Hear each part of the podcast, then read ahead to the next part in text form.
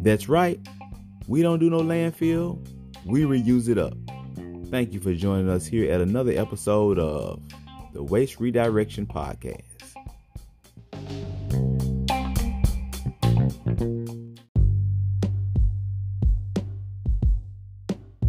It is is okay. Adaptive reuse. If we're playing to our strengths, and, and when I say our, I'm talking about me and you, and Furman, you know, uh, think of us like shopping malls. You know what I'm saying? The company, there's a there's a development company that came in and said, "Hey, that raw land over there would be great for a mall and a hotel." What I'm saying? So they come in and they clear the land.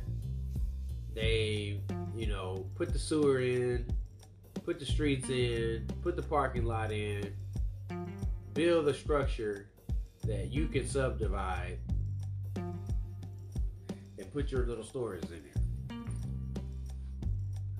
That's what Refurban is when it comes to vacant buildings, underutilized resources, and blight and economic development problems in like you know government settings.